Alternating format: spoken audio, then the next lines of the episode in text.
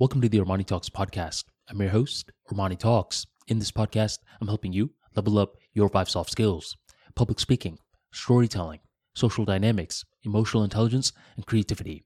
Five soft skills for you to change your life forever and skyrocket your confidence along the way. In today's episode, we're entering the world of public speaking, and I'm going to share why flaws make up the speaker rather than take away from it. When you're initially getting into public speaking, one of the first things you may think is, I don't want the audience to judge me. I want them to love me.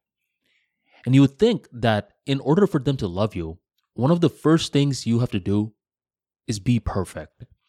You can't mess up any words, no fumbles, no fillers, and maybe the perfection seeps into your story. You only talk about the good moments from your life. And here's the thing if this is the approach that you are going to take with your speech, rather than the audience loving you, they're going to feel as though you're shady.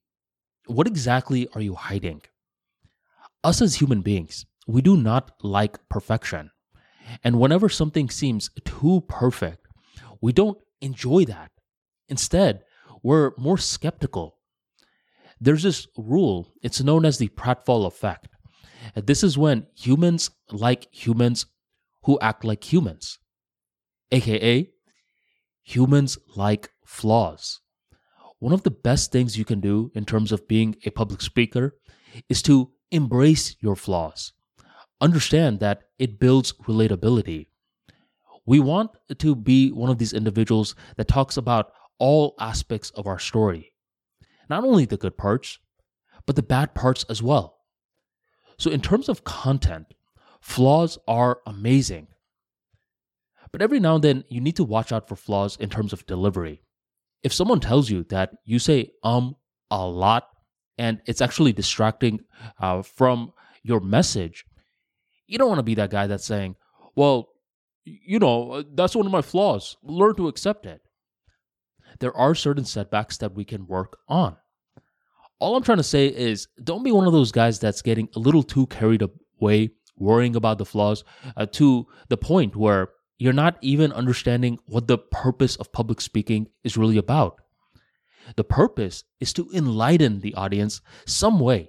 You could do it through education, you can do it through entertainment, you can do it through education and entertainment.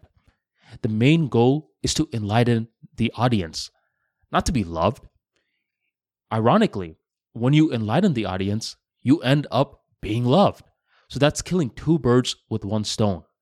If you're one of those speakers right now who is very discouraged, you're worrying about failing, you're focusing too much on being perfect, take a breather and focus on the flaws. We do not want to get rid of the flaws in our speech. We want to embrace it so the audience gets the full picture view of our story.